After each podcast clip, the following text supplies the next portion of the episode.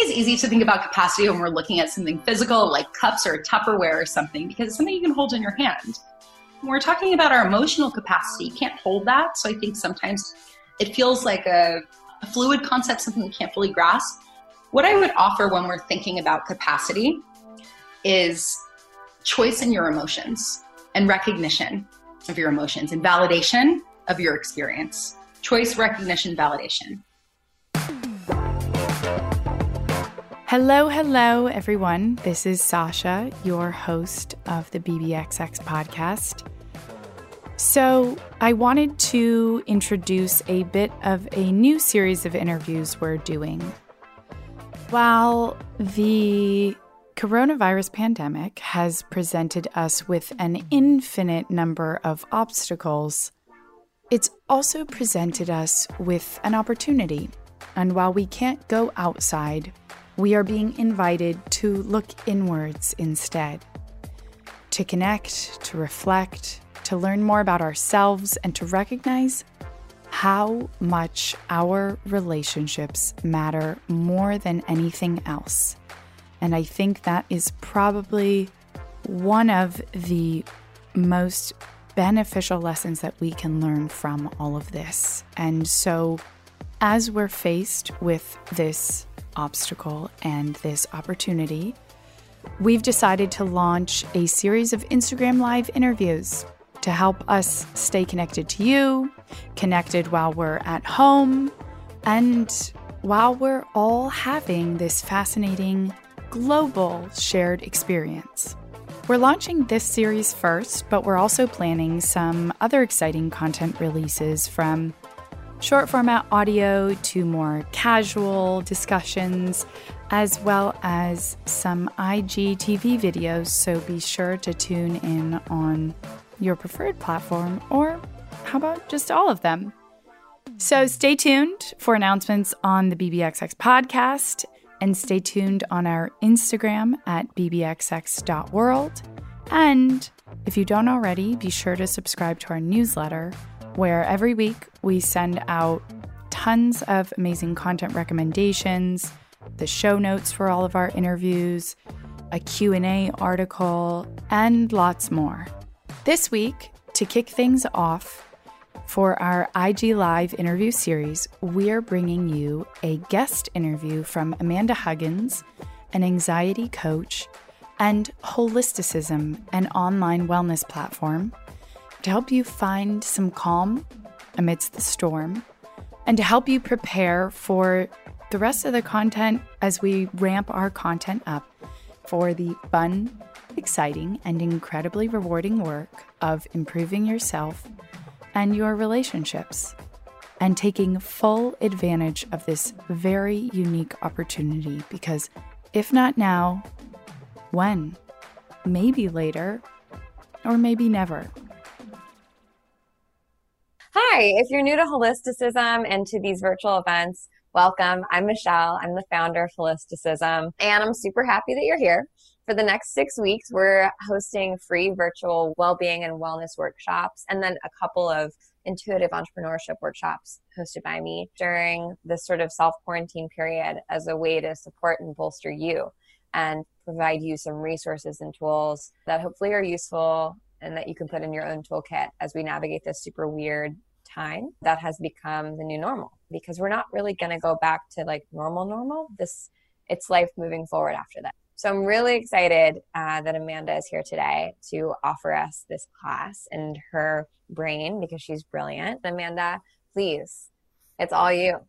Wonderful. First i just want to get started with a i'll keep it quick but a big thank you to michelle i just think it's really important and i know i can just tell by the faces or the names and faces behind them, I assume, that I'm looking at right now, we're all feeling this larger call for community. And to Michelle's point, there are going to be calls basically every single day within the holisticism community, but also I encourage you before we even get started here to just think about how you can connect with your own community too. I'm going to be talking a little bit about joy as it plugs into anxiety and joy as it plugs into this shelter in place phenomenon that we're all a part of right now. But I did just want to leave with that a little bit of gratitude for all of these connective um, courses that are available to us. And then a lot of gratitude for you guys for tuning in today. Just a very brief background so you know it's not a complete crazy person talking to you. I am crazy, but I think the good kind. I'm a professional anxiety coach, retired yoga teacher, part time meditation teacher. So I live and breathe, I don't want to say anxiety because that would be troubling, but I live and breathe the processing of anxiety and what's on the other end of that. If you've tapped in at all to some of my work, I sometimes call it the blend of scientific, spiritual, and tactical, meaning very much like the general audience of holisticism. I love the woo. I get down with the woo. I live and breathe spirituality and all of that stuff. But I'm also a Virgo and I'm OCD and I like to have information and data. And so I bring a little bit of both categories together. And then my goal is to give you guys, in whatever context I'm working with someone, actionable material. And also, my hope is some level of internal calm. And the truth is that I can't actually give you an internal state of peace. Your boyfriend can't give it to you. Your mom and dad can't give it to you. Your girlfriend can't give it to you. It comes from the inside. So we're going to talk about how to cultivate that first. And I'm not going to do a slideshow. I encourage you to take notes if you're comfortable with that. I'm more of an audio listener, so totally cool if you throw away the note the notepad. So let's get started. I want to talk about anxiety management 101, separate from anything else that's going on right now. Because what's super fascinating about the coronavirus is while a lot is changing externally, not a ton for those who are healthy, not a ton has actually changed internally. Right? We're the same people it's just that our external environment has started to evoke a new sense of panic or a new sense of fear. And I say new, but for most of us, it's an automatic response that's been built up throughout the course of our lives. It's just being illuminated in eh, on a new platform. Okay, so I say I'm an anxiety coach because anxiety is an umbrella, right? So if someone says, "Hey, Amanda, I have anxiety," not that it means nothing to me, because it of course means a lot, but that doesn't actually tell me much because anxiety is a really broad and honestly very physical definition. Right? When I hear anxiety, I think physical first, and I'll explain that because we're in interesting times where anxiety as a concept has been sort of colloquialized. You have um, like quirky, anxious characters on your favorite Netflix show, and there's all these funny memes about anxiety, and everyone's depressed, and it's okay that we're in bed all day and they're funny, right? We share them. We're like, haha, that's so me. And I'm not saying, you know, stop looking at your memes. I think they're hilarious. But it starts to normalize the feelings of anxiety. And I think that it prevents us from looking a little bit deeper. Because what is underneath anxiety?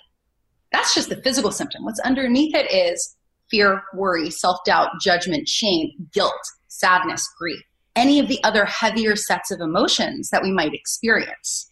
So this is why I say when someone says, Hey, Amanda, I have anxiety, I'm like, okay, what are you actually feeling? And that's where we're going to start. Okay. So I, I draw little graphs sometimes. If you are taking notes, and if you're not, I'll send out a slide with my follow up email. The way the anxiety, what I call a spin cycle, works is this. So we have a trigger, and everyone knows what a trigger is. We already know what our triggers are. What happens is when we are consuming or on the receiving end of a trigger. Okay, we read something, someone says something to us, whatever.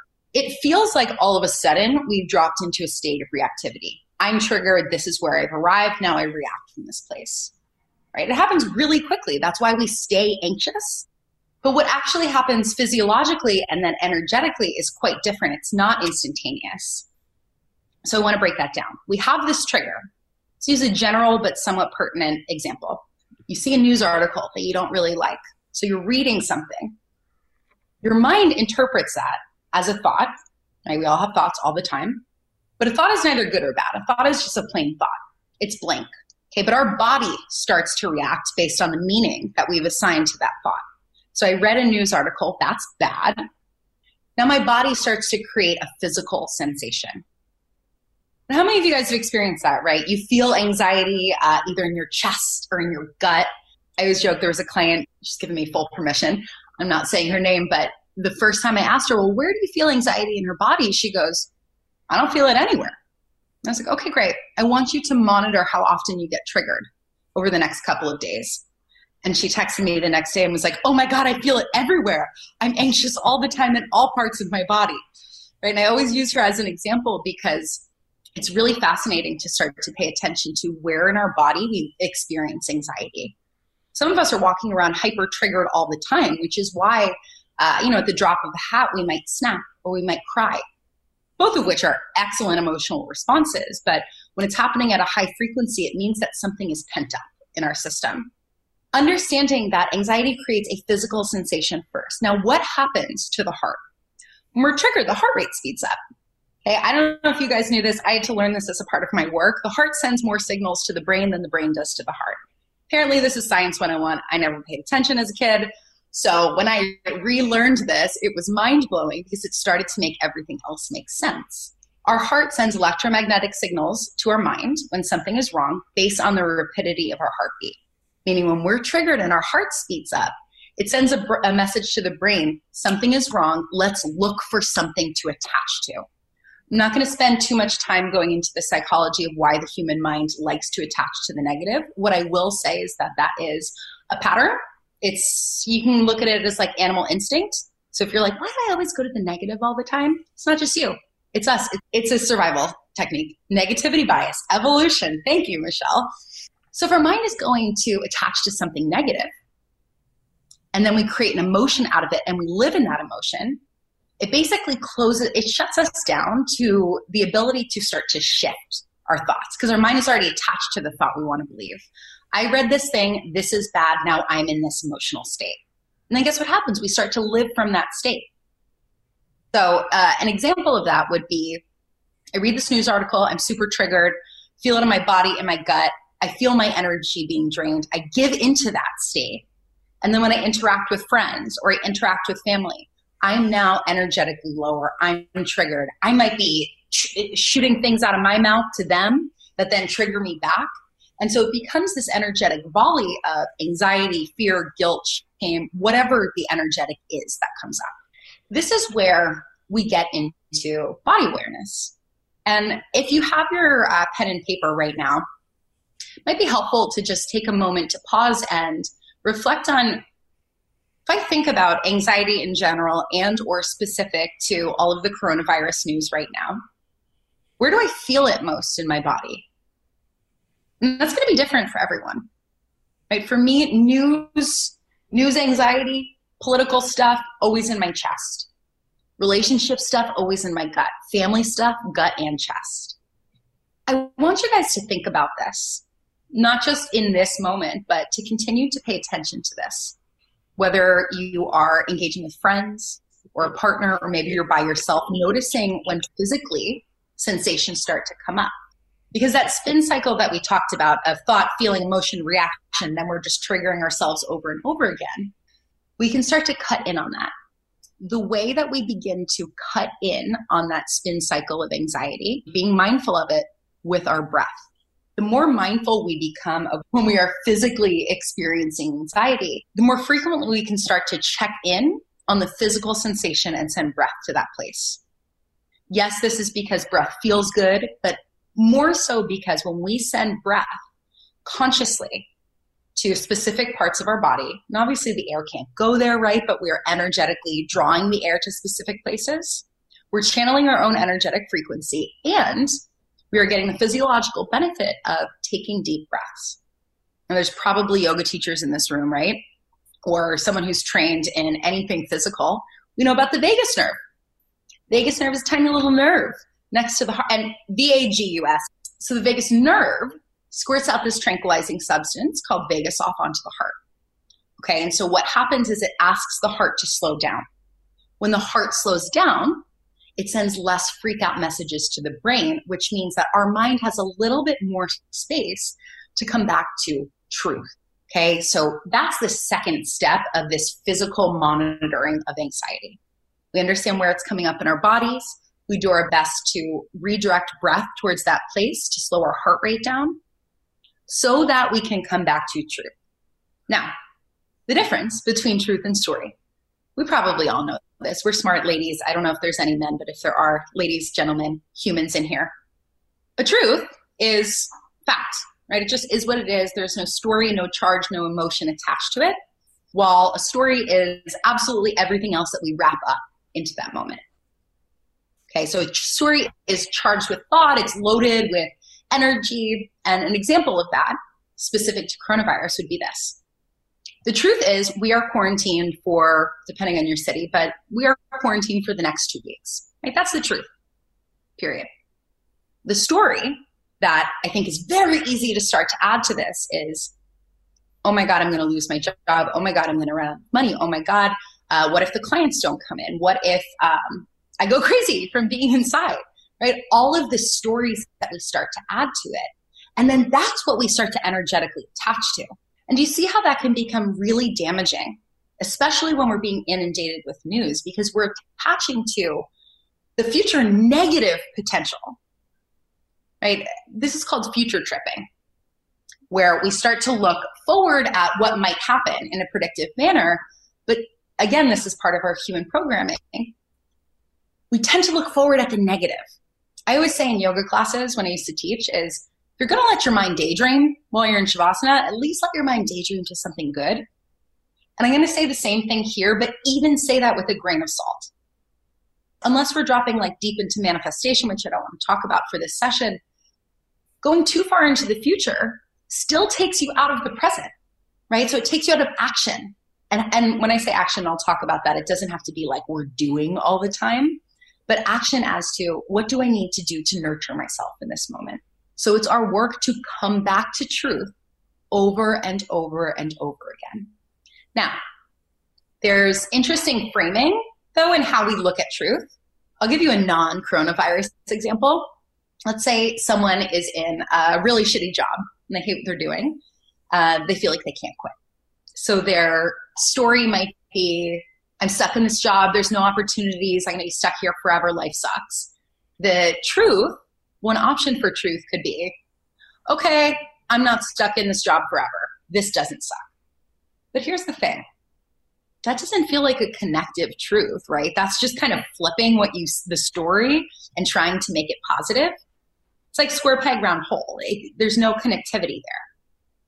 So when we're starting to reframe a truth, we're choosing something that is not not a lie, right? We're not lying to ourselves, but it's positive and action oriented. So using this work example, it's I choose to understand that I am not stuck. I commit to finding a way out of this. Right? So there's two elements there. You're consciously acknowledging your choice in the situation, your choice, what you are choosing, the truth, and then adding, if you'd like, a little bit of action. So, for bringing this back to the context of the coronavirus, and we're starting to get really wrapped up in our stories, come back to the truth, right? So, what is it? We're quarantined here. But there's more truth that you, could add. I'm quarantined in a in a home that is fully stocked on goods. I'm quarantined and healthy. I am quarantined and now have all of this time that I've never had before. And how exciting is that? So we are going to the positive, but we're not lying to ourselves. I have a question for you. Please. Can we just like jam on for a second? I'd love to hear your thoughts on this. The yeah. idea that it can be shitty and also be great at the same time. That like a hundred percent. This is objectively like this can objectively suck. Also, there are people that are like, that are losing their jobs and that's scary and horrible. Mm-hmm. And also, this is a massive opportunity. And how can we live with both, or like a, a big break that maybe we all need and the earth needed? And how can we like live in between those two things and also have anxiety but be grateful at the same time? I think yeah. that that's really confusing. And everyone I have talked to is kind of like waffling between those two places. So yes, and I'm going to use a visual. I this has been coming up. That's a great question, Michelle. So thank you for asking. And this has been coming up even in non-coronavirus conversations I've been having lately. And I think the I don't want to say the answer to that question, but the the framing that I would offer for that question is that it it becomes a matter of choosing to expand our capacity. Okay. So I don't know if this visual is going to make sense because I've been working through this in my head for the past couple of days. Um, so we'll test it out with you guys live. So let's say this is our uh, anxiety, fear, worry, self doubt, judgment. Anything else that's coming up right now? And it feels like, like this is all we're living in, but this is a really fucking small bowl, right? I was mixing a weird coffee that I found on TikTok in this this morning, okay? It's not a big bowl. This bowl isn't enough to hold all of us, right? And it silos you to just this size of the human experience, which is the heavier sets of emotions. We don't want to throw this bowl away though. We need this. That's damaging. So what do we do? We get a bigger bowl because this one has capacity for you to hold some of the negative, but then there's so much more space to also hold what is going right. Okay. And I know capacity can be like, I think it's easy to think about capacity when we're looking at something physical like cups or Tupperware or something because it's something you can hold in your hand. When we're talking about our emotional capacity, you can't hold that. So I think sometimes it's, it feels like a, a fluid concept, something we can't fully grasp. What I would offer when we're thinking about capacity is choice in your emotions and recognition of your emotions and validation of your experience. Choice, recognition, validation. So to Michelle's point, absolutely we need to validate this fucking sucks. It does. And you can acknowledge that it sucks and not stay in that feeling. And that's the energy, that's the capacity that comes from within. The best way I can probably put this into an example, and by the way, I didn't make this disclaimer in the beginning if I ever talk about myself, I'm using it as an example, not to be like, look at me. It's just so that I don't out too many of my clients. So I'll I'll give that in a per- personal example for a second. Is I was in a fucked up place two weeks ago. Michelle and I were talking about it. We kind of both quarantined almost three weeks ago at this point. First two or three days really hit me hard, starting to settle with, okay, our reality is changing. And so if you were to ask me, Amanda, what's going on? How you doing? I would have been like, life sucks. Everything sucks. I'm tired. The world is ending. Whereas at this point, I've validated that experience, sat with it, let myself cry, let myself be angry for a couple of days. Where now if you ask me, Amanda, how you doing? Yeah, this sucks, but we're going to be okay. And that's an authentic response that I couldn't access a couple of weeks ago. The reason I can access it now is because I allowed myself so deeply to feel the fear, worry, anxiety. So if we're plugging this into the context of what I just began with, right? Understanding where you feel it in the body. I felt that shit for a couple days longer than I wanted to acknowledge. I was walking around like, no, everything's fine. I'm great. Knew I was lying to myself. And you can't do that for too long when you're a coach. So I a fun little tip. Sometimes when I know I need to cry, but it's just not coming up, I'll watch something that makes me really sad just to like trigger it. I think that's a really healthy uh, mechanism sometimes. So I watched something, made me cry, and then within two seconds, I was like getting into the depths of my sadness, my fear, my anger. I fucking cried for two and a half hours. And then I cried some more. But guess what? The next day, authentically, I was like, okay. I went to the depth of it. I got what I needed for right now, meaning I don't need to get in that like self victimy thing anymore. I feel good. I know what I want to do to nurture myself and to take care of the people around me. And then you take action from there. Caveat. So I'm in action mode right now where I'm feeling good and whatever. I'm holding some space. I'm sure there's going to be another mini breakdown. And that's okay. Right? I think I think it would be insane to expect all of us to be totally even keeled and have no anxiety. If you ever meet someone like that, I'm not going to tell you what to do, but I'm going to lightly suggest don't trust them, right? We're meant to have heavier emotions because it creates a contrast and it gives us information to work with. Okay, I could go on for like hours about that, so I'm going to shut up so I can get to some of the other stuff. Next thing I wanted to cover really lightly boundaries to manage your anxiety. And this that unintentionally created kind of a nice segue because we want to give ourselves space to feel and we need to make sure that, that, it, that it's a protected space.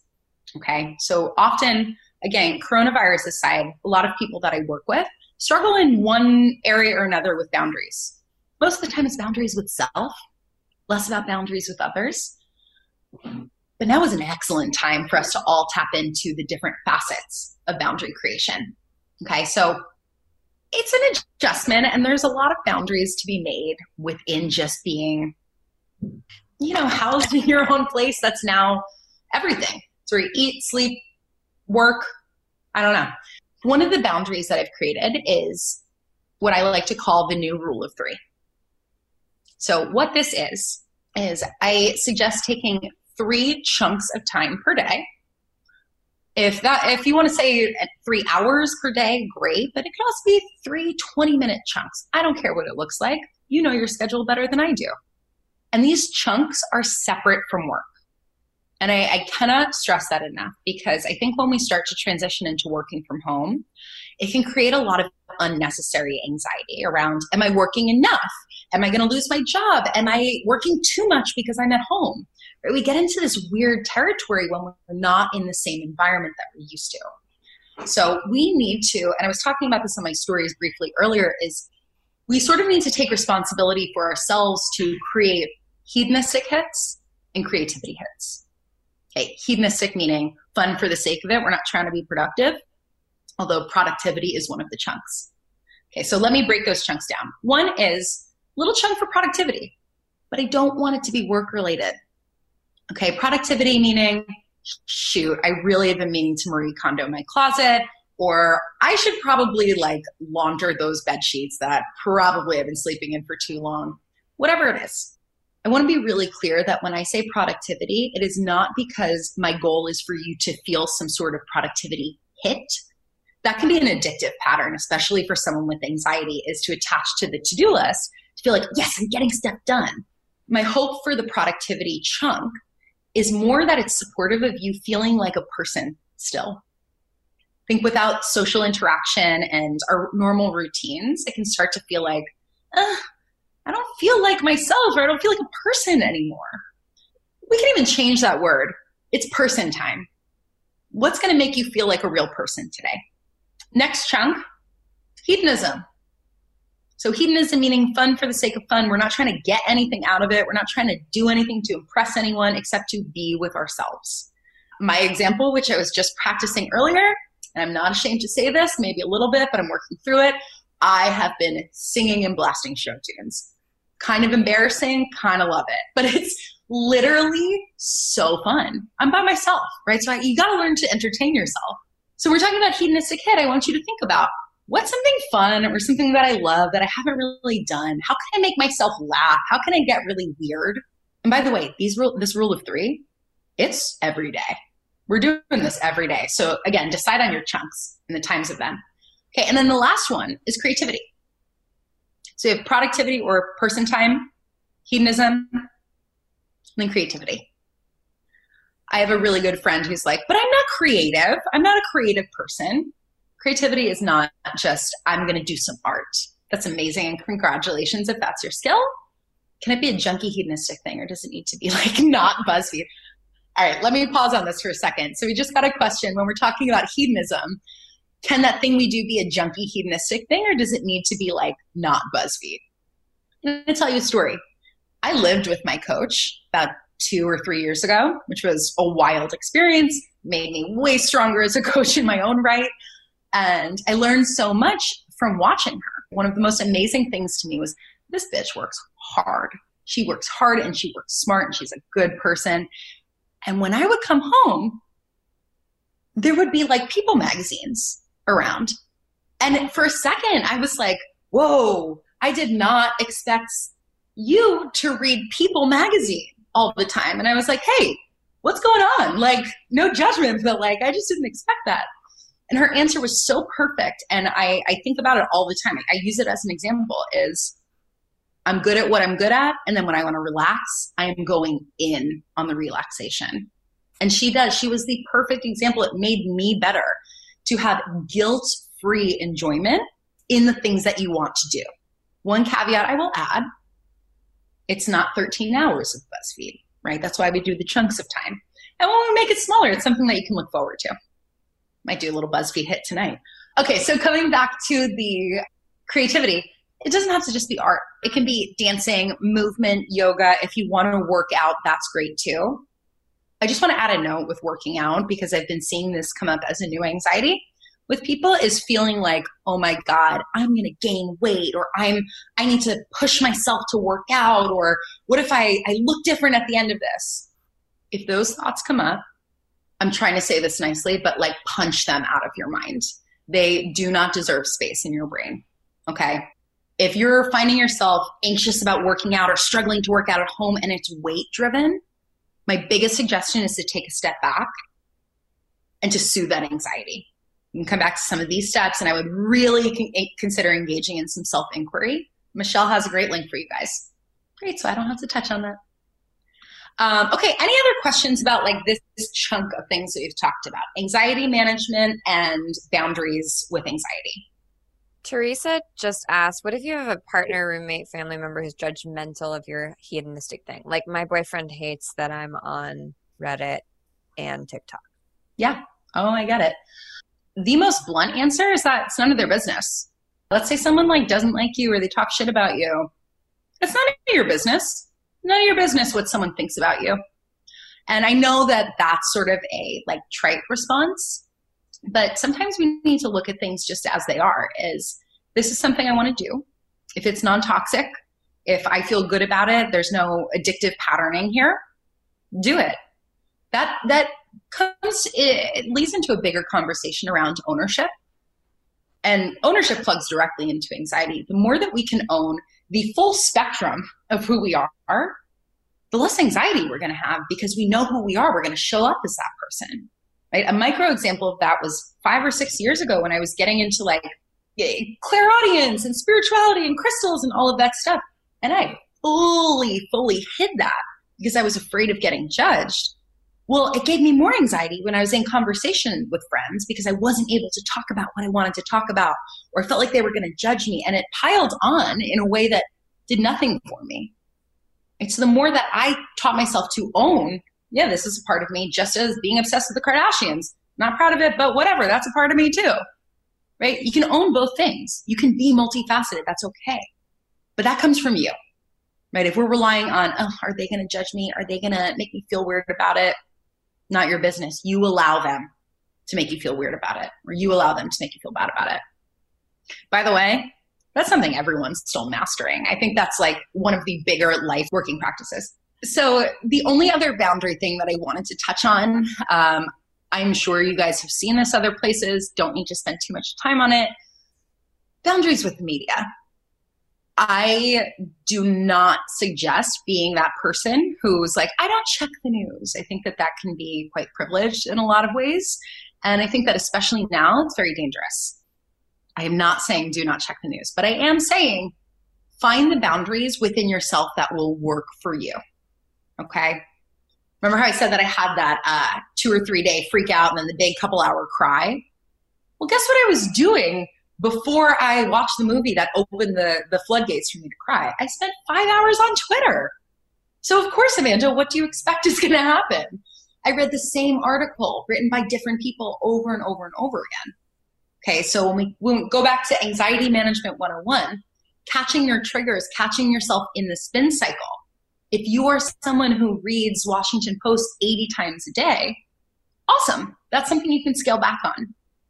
Uh, another suggestion I have is choosing which news sites you trust the most.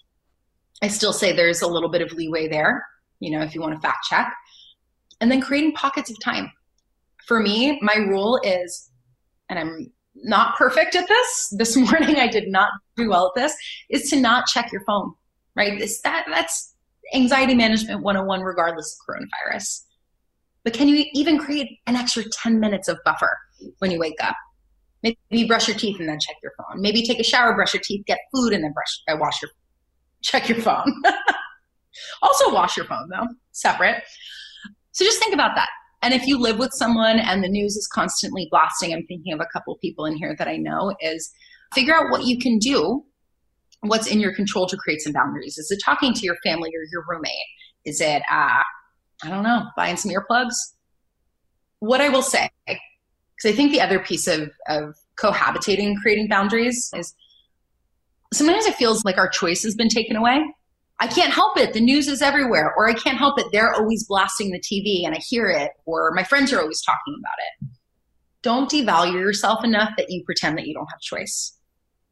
My clients know this example is have you ever been driving and there's a, uh, if you're driving and there's a bumblebee in your car or a fly, so you crack your window, but this damn fly keeps flying into the same part of your window, and you're like, dude, you're exhausting yourself. You're going to hurt yourself. You're doing the same thing over and over again.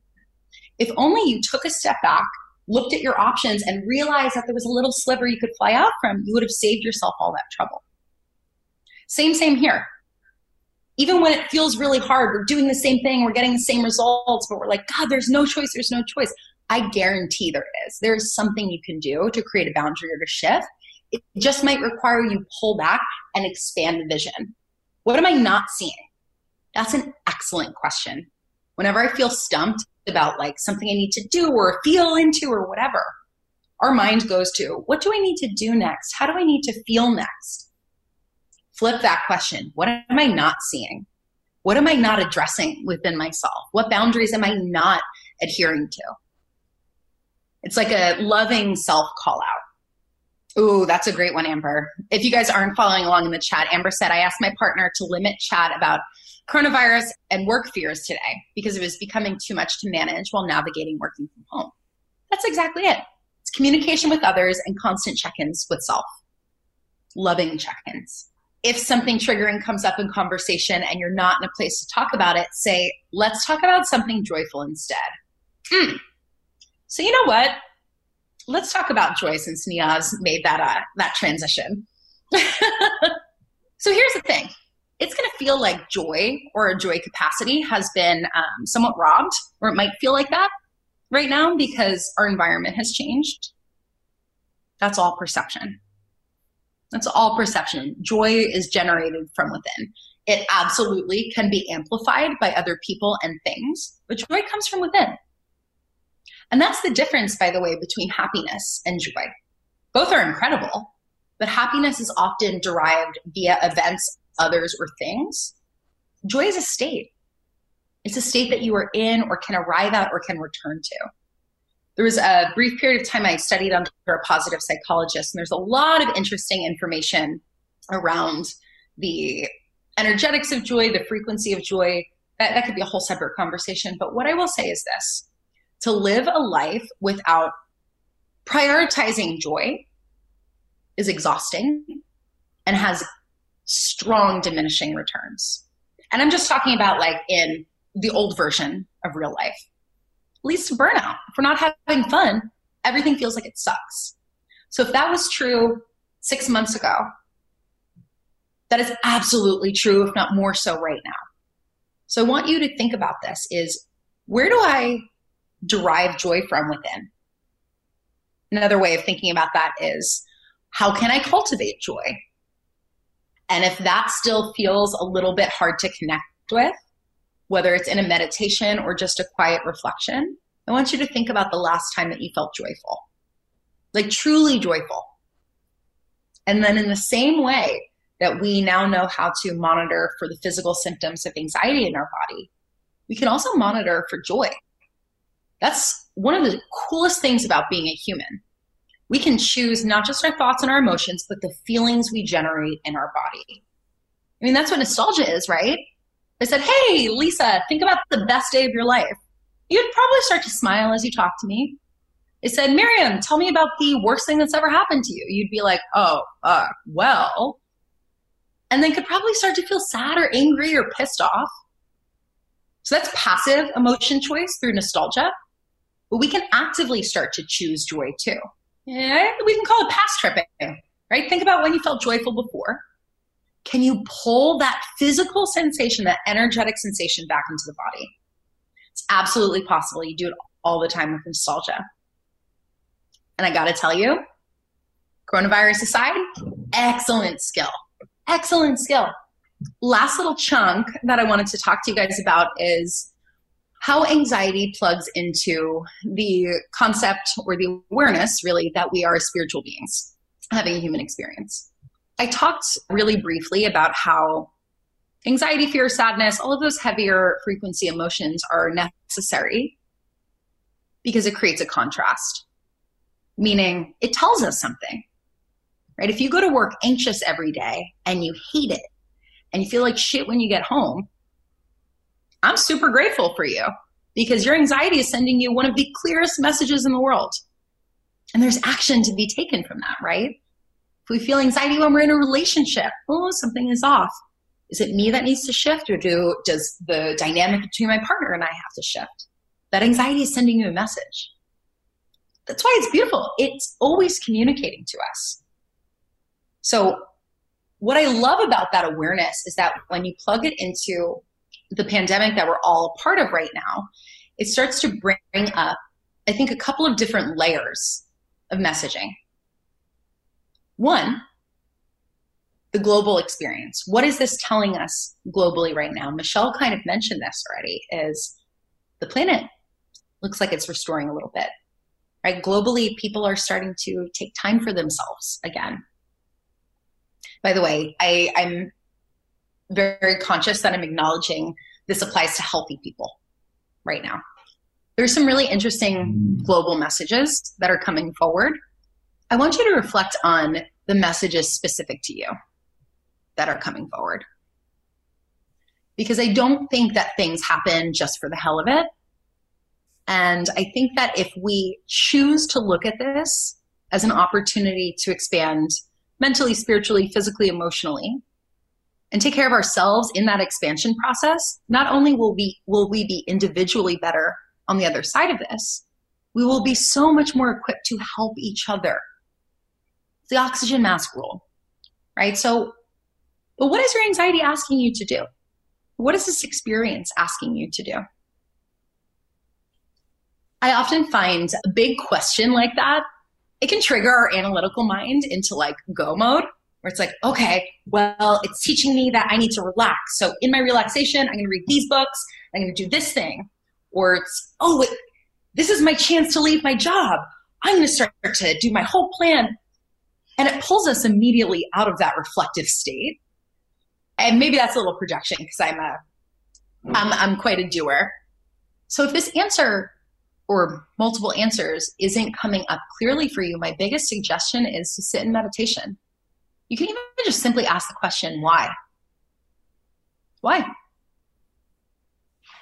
You don't need to complicate it with extra words or anything too floral. Why? One of my other favorite questions to ask, especially when I'm feeling triggered, when I'm in meditation, is what's my next step? What's my next step? it's really easy for us to think into a next step. And that it might be right. Our, our logical mind is, I'm going to assume everyone in here makes excellent choices. So we can say our logical mind we can trust and rely on, right? But it also edges out intuitive hits, it edges out the ability to be with ourselves. So just asking, what is the one next step? And then allowing space for that answer to come from within. That's magic. Plus, you get the benefits of taking a couple minutes to chill out and breathe checking the chat, disconnect my identity from my job. Yeah. So, Julianne, I want to pause on that for a second. That's that's one of the bigger anxiety points that I see with inbound clients is I'm in a job that I hate and I'm good at it, but I don't like it. And I know what I want to do, and that feels really scary. Uh, I see a couple heads nodding, and I'm thinking of some very specific stories in this room. If that particular voice is coming up very loudly for you, that there is some identity work to be done with your job, amazing. Hold space for that and do not push yourself. Okay? Do not push yourself. Acknowledgement is similar with just anxiety management. Just acknowledging what that call is, that's step one. We have time and we have space right now to flow into what's to come. So perhaps then you ask, what is the next step? How do I do that? What would make me feel good in starting to disconnect? What, what actions can I take? So we start to approach, you know, and I'm talking very specifically about disconnecting the job identity, start to approach that with a more fluid tone. It doesn't have to be, great, I hate my job, I'm going to quit, here are the next steps. Let's take cues from the environment. If everything else around us is slowing down, then our approach to things can slow down. It can be more fluid, it can be more internal. Rebecca Campbell is an excellent author. I reference her all the time. she was the first person in her book, Rise Sister Rise, to at least alert me to the truth in a new way of how we really just we mirror the environment. Right? We have four seasons: summer, fall, winter, and spring. We have four emotional seasons. Summer when we're feeling vibrant and everything is working and fluid and it's amazing. We have so much vitality. Fall when things are starting to slow down, but we're still feeling good and everything is happy. But we know that something's about to happen and we're turning a corner. Winter, we go internal. It is slow. Maybe we even stop. Spring, a little bit of new life, a little bit of seed planting. Now, do our internal seasons have to match the external? Hell no. I've been in some of the darkest winters when it's been 90 degrees outside. But it's important to tune into your seasons and then start to feel into what are the global seasons? And I'm not talking actually about the weather. What is the global energetic season? To me, it feels like a winter. And by the way, winters are necessary. Plants need time to germinate. Bears got to hibernate. I'm sure there's other science stuff that I don't know that winter is really important for. We can't rush through seasons. Imagine if we skipped over winter, probably wouldn't get half the crops that we need. I'm sure other things would happen that I don't understand again. So, can you be okay with the season? Can you work with that? And again, pulling this, plugging this back into the uh, context of disconnecting from my job. That's one of the hits that came up. Go slow. Let that just sit for a second and then start to work through it as it feels natural. One last note that I wanted to share with you guys. So, mantra work. I, I don't know, eight years ago, probably, if you told me, Amanda, go say a mantra, I would have been like, no, uh, words don't do anything. But I have changed my tune. And I always, as I mentioned, I like the scientific and the spiritual combination. What I love about mantras is that uh, if you really wanted to, you could strip away any woo from a mantra and just look at it as neural reprogramming. Okay, because that's all it is. Neurons that fire together, wire together. The things we think over and over again become uh, deep rooted stories or narratives that we attach to. Things don't work out for me, right? Everything sucks. Things don't work out for me. You say that over and over and over again, you're going to freaking believe it, right? Your mind is going to default to that. So when we're using the practice of neural reprogramming, we want to choose different thoughts or different statements or different mantras that can bring us out of that deeper rooted patterning. Okay, so that our mind can start to default to something different. So we're, we're uh, wiring and firing a new neural pathway. That's the science stuff. On the frequency side, why do we use mantras? Because the words that we use have a resonance. Okay. Uh, if you want to go look up Dr. Emoto and his studies, 70s or 80s on the effect that um, the quality or the vibration of the words that we use have an effect on the chemical makeup of specific cells. You can go look that up. Words carry a tone. Why, why when we were kids, did your mom say, maybe this was just my mom, but go sing to your plants? Right? I used to sing to my plants all the time. The ones I don't sing to also could be overwatering, but they die so we're thinking about mantras and vibrational frequency. We want to choose words, sentences, or statements that make us feel good, that are truth based, that when we say them to ourselves, have a positive resonance in the body, and pull us away from the negative thought patterns. Now, the question I get a lot is like, how do I make a mantra? Or what do I know if it's right? My suggestion for mantra creation is really simple. What do you want to feel? How do you want to feel? What do you want to think? What do you know is true that you're having trouble believing? Because that's usually what needs to be reinforced a truth that you feel like you can't connect to. Separate from coronavirus, one of the biggest truth disconnects I see is the is one's ability to recognize that they're worthy of love Right? So it's like, I'm not lovable. I'm not lovable. No one will love me. Great. So the statement for you, I am lovable, is probably going to be really fucking uncomfortable. That's your mantra. That's your mantra. And you come back to that over and over and over again. In the same way that I we were talking about how you can bring the sensations of joy into the body, you bring the sensations of love into the body. But putting this in the context of the coronavirus, I can't stress enough that you want to not just remind yourself and your body that you are healthy, but actually be very grateful for it. Gratitude is rocket fuel for our emotional state. The more we can be grateful for, the better we are going to feel, the better choices we are going to make, the better we are going to be able to take care of ourselves. So, when we're talking about a mantra specific to the pandemic that we're experiencing, I am so happy and grateful that I am healthy. I am so happy and grateful that I have a body that I can take care of. You know, you can make a million different versions of that. And I want to be really clear that we come back to this to take care of ourselves, but this does not minimize the truth that there are people who are not feeling okay right now. People who have lost their jobs, people who are struggling with their health, the elderly, people who are alone. I just want to be very conscious of the separation between the two. That if you are healthy, I cannot encourage you enough to be grateful for that and to continue to take care of yourself. And you use that surplus of positive energy to figure out how you can help. Okay. That is why we do mantra work. It's to build up our energetic frequency so we feel good, we feel solid. And then with that surplus, it's like the cup runneth over. You can't pour from an empty cup. Once we have that surplus, that's what you can channel into other people, places, things.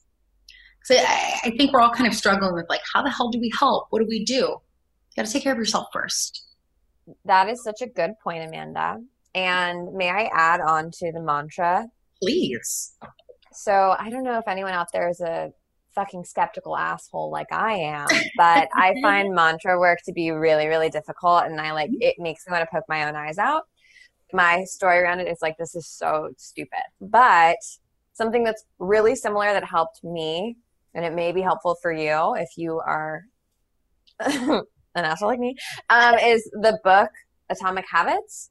In the book the author has this uh, amazing like sort of script for you where instead of creating habits so instead of becoming a person like an entrepreneur like a successful entrepreneur and saying my goal is to be a successful entrepreneur or my goal is to be a millionaire or my goal is to be someone who doesn't have anxiety and creating goals to get to that point or, or whatever gates to walk through uh, he says instead you should just almost like act as if mm-hmm. and say in every situation well he uses the example of what would a healthy person do uh, if you're trying to lose 20 pounds to get healthy so when some uh, when you open the menu at a restaurant, what would a healthy person order?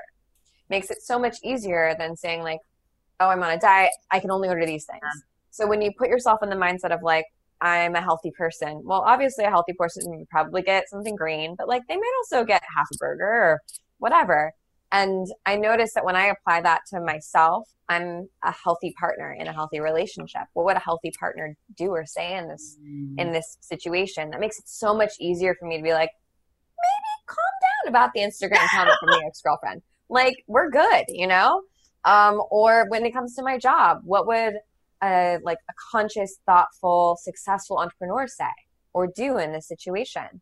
And that isn't always what you'd think. It's not always like, oh, go make that money. Sometimes it's like, you know what? I need to do I just need to support my community right now. And this is how I can do it. So I found that to be really helpful. And it, it reminds me of mantra work, but it's a little bit more um, pragmatic if that's how your brain works. So I just wanted to share that if that's helpful.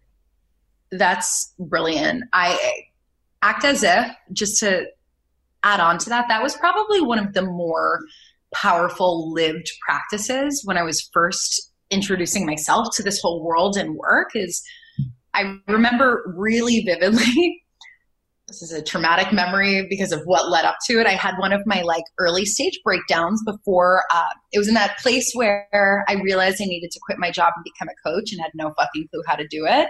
So I was like fully in breakdown mode. And I remember sitting across from the kitchen table from my own mentor, and she was like, Okay, who do you want to be? And I told her, and she was like, Great, start. And I was just like, Oh, oh what? Like, I can do that? And the truth is, it really is that easy because you're just dealing with yourself. That's it. You give yourself permission to to start showing up as whatever version of you you want to show up as. And because you're just making the next best decision. You don't oh. have to make a hundred decisions in the future. You're just taking the next best step. So it, every step is new. And that's amazing and great. And like we can't freak out about the miles we have to go because we just have to worry about this one right now. Yeah. My friend, uh, my friend Caitlin, uh, she's pretty open with her struggles with clinical depression. And we're talking about the idea of, you know, you take it one day at a time. And she was like, one day at a time does not work. Doesn't work for me when I'm in that state. It's one minute at a time. It's one decision at a time. And the way that she said that always stuck with me because I think that it creates a funnel of anxiety when we start to look at how much we want to do or shift or change. And it, it stops us before we start. So, one next step what's the one thing, the one choice, the one decision? And the knowing somewhere off in the distance is a feeling that you want to land in, maybe, or flow in and out of. We know where we're going, but there's so much grace in that process. So I think that was that's going to be it on my end. I wanted to at least touch on a couple of different high level tools and ideas and thoughts. Um, what I will say before turning it back over to Michelle is uh, I really recognize that these are just weird times. And for those of you who are on, and anyone who's going to watch this in the recording, I'll be sending out an email probably in the next two or three days that's going to give you guys a code to one of my online workshops for free. So it's called Let That Shit Go. Originally, I created it as a way to release negative attachments to relationships, whether it's romantic, career, interpersonal relationships to self self patterns. Sweet. Thanks, Amanda. Thanks. You can find Amanda at Anxiety to Empowerment on Instagram. That's her name in our house, Amanda Anxiety to Empowerment. My partner has never met her except virtually. um, the love extremist, your boyfriend? The love extremist. Yeah, my excuse me. Fiance? I need to call my fiance. um, anyways, uh, so thank you, Amanda, and thank you everyone so much for showing up. It's thank it's actually I think hard to like show your face and be like anxiety and fear, and I'm going through those things. So thank you for being here and for being here for everyone else and holding space, being so um, gracious with each other. It's really amazing. And we're also doing these workshops for free. So all of the practitioners and healers and coaches and therapists who are hosting them volunteer their time. And I want to be thoughtful. And I'm going to say this in every single work- workshop. So if you've already tuned in, you've heard this before, but want to be th- thoughtful of the fact that this is normally how they make their income. And they're volunteering to do it um, for us because we all could use it.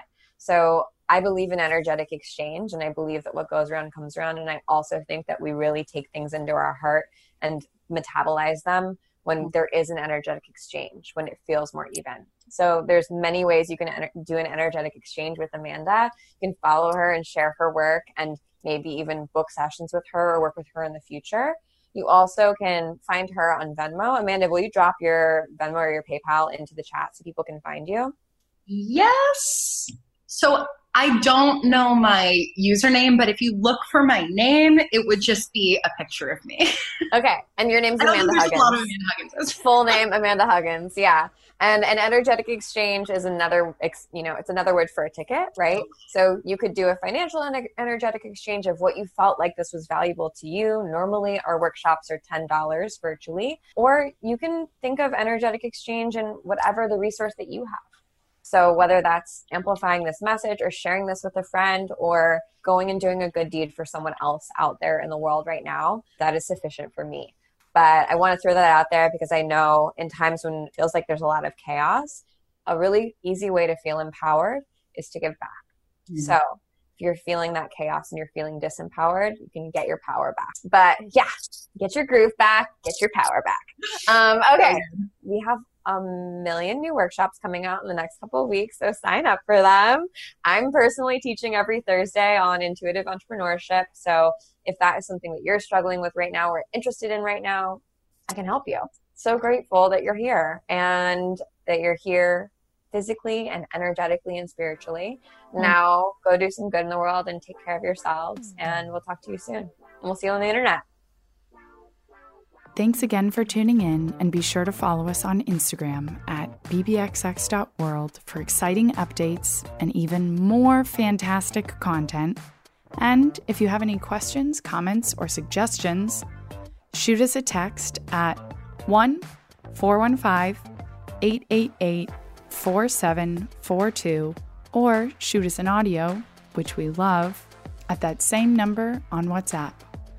I'm your host, Sasha Laurie, and remember, I'm always here learning a ton myself right along with you.